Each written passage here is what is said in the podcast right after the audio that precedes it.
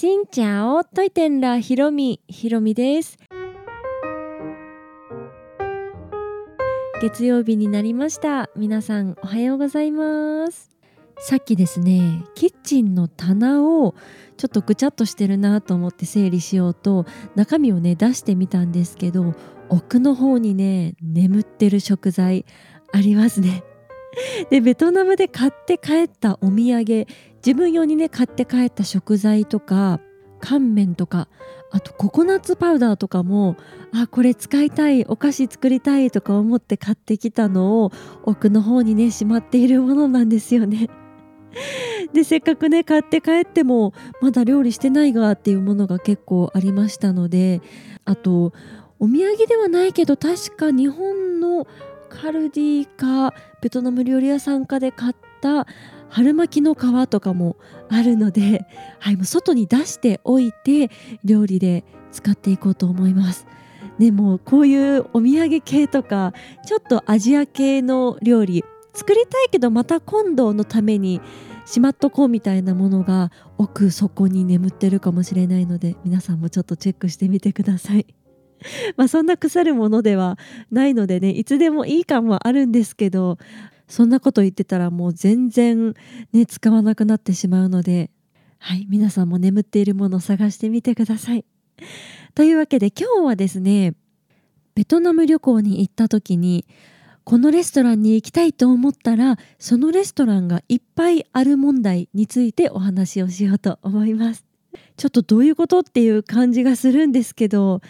まあどうなんでしょう。ベトナムの闇と言ったらちょっと大げさな問題。ただベトナムの人にとってはそんなに問題ではないんだけど日本人的感覚で見たらえって思うような理由で同じお店同じ名前のお店が複数あることがあります。それについてお話ししようと思います。まず同じお店がいくつかあるっていうと、まあ、思い浮かぶのはチェーン店。うん、日本だとほぼそれですよね。だいたい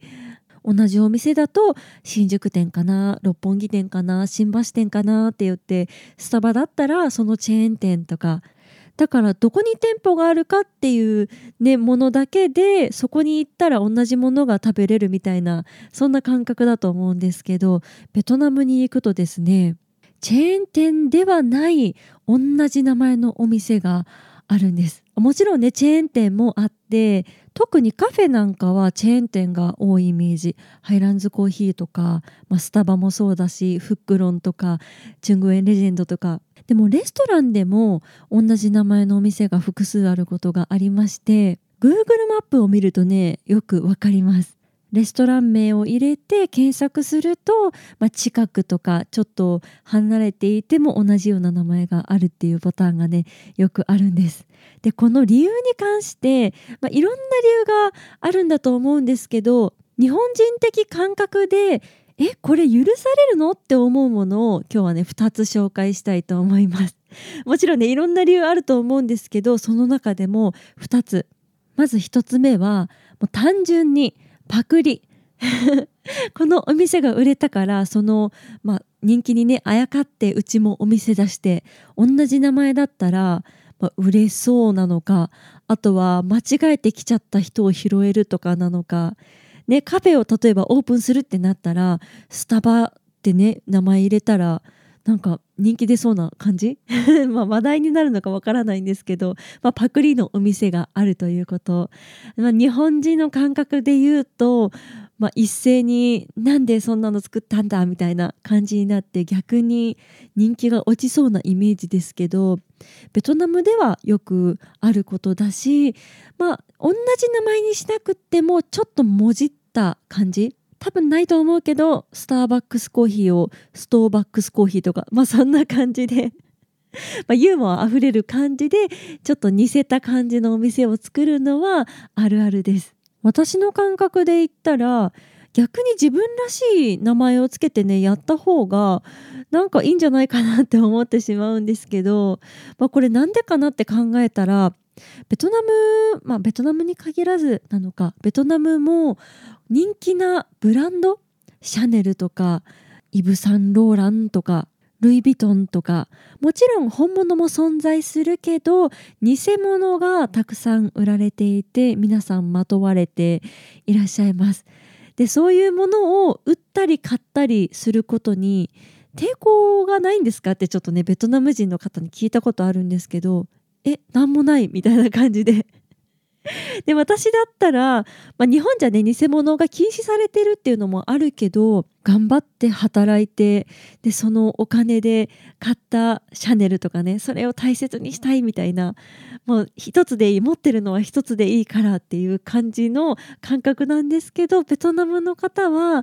いやなんかもうシャネルってついた T シャツとか着たいみたいなもうそれが普通みたいな感じの感覚だからパクリに対する意識とかで考え方が違うからだからお店も似たネーミングだとか同じお店を出してもそこまで気にしないのかなという、まあ、そういうね考え方の違いなのかなという気がしています。私の、ね、予想ではあるんですけどだから、まあ、パクリのお店が単純に多いっていうのがまず1つ目そして2つ目ちょっとラジオで昔少しだけね言及したかもしれないんですけどこの間ディエンビエン風の屋台に行った時にですねこの話本当だったんだっていうふうに確信をしました。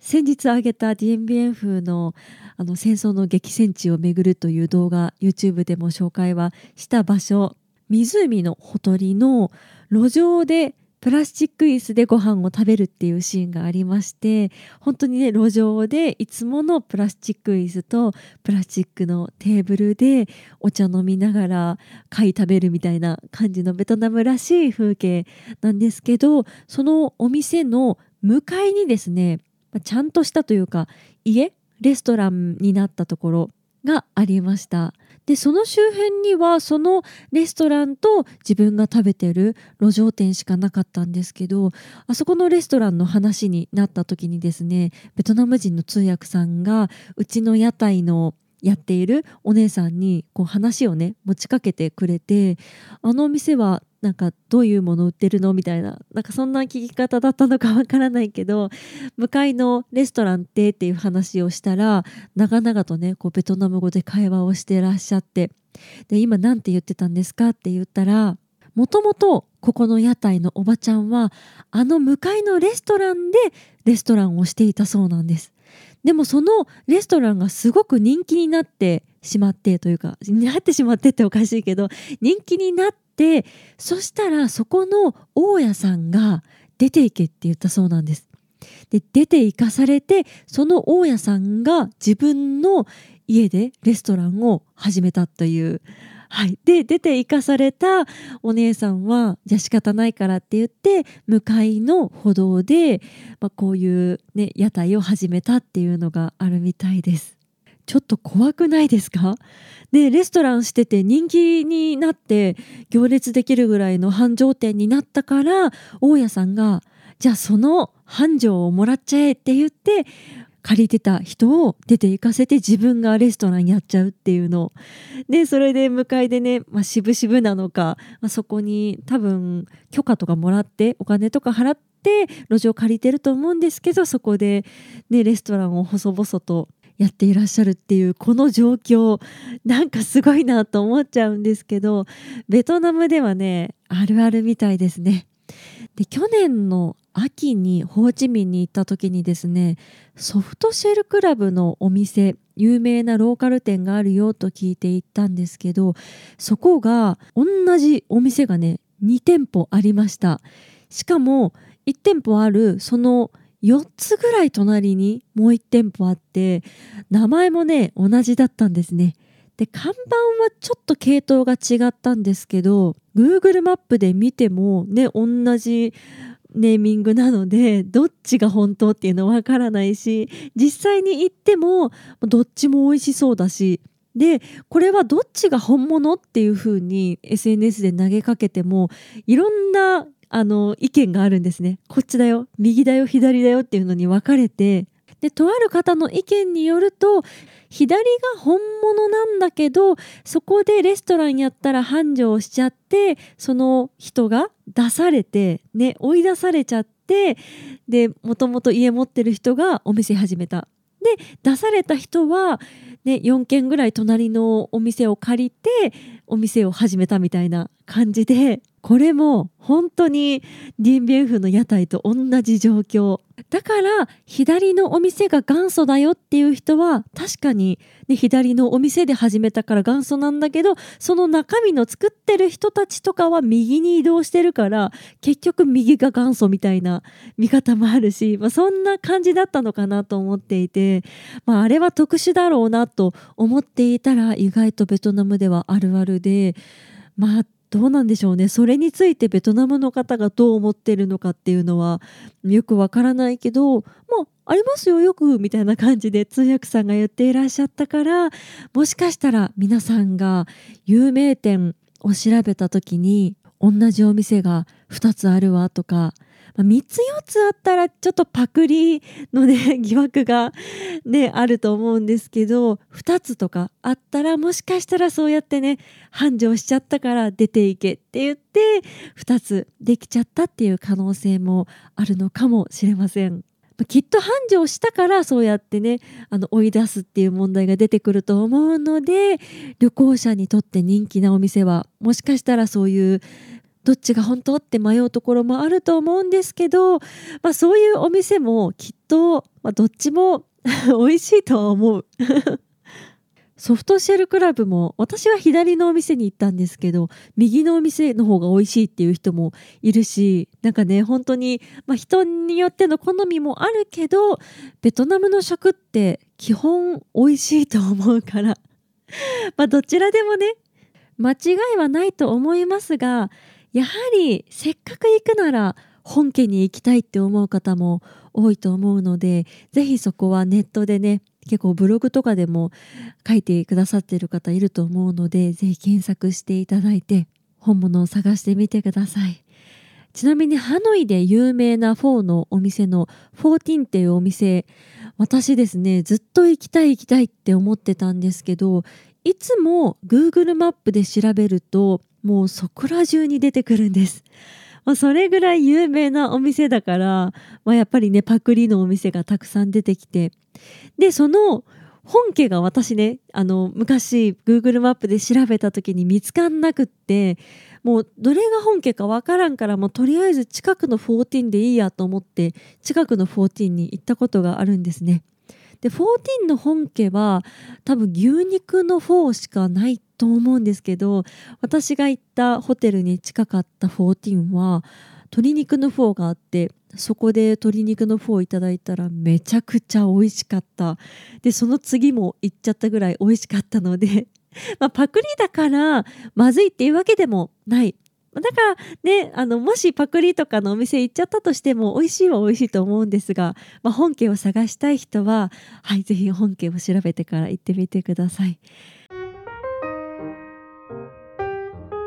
というわけで今日はちょっと日本人には理解しがたい話かもしれませんがベトナムはこんな事情があって同じような名前のお店がいっぱいあったんだよというお話でございましたこの配信は毎週月水金各種ポッドキャストとスタンド FM で配信をしています。日々の出来事やベトナム旅行についてまた皆さんからいただいたお便りについてもお答えをしています。お便りフォームからスタンド FM の方はレターから質問やメッセージこんなことお話ししてほしいなど送っていただけたら嬉しいです。それではまた次の配信でお会いしましょう。変がプライ。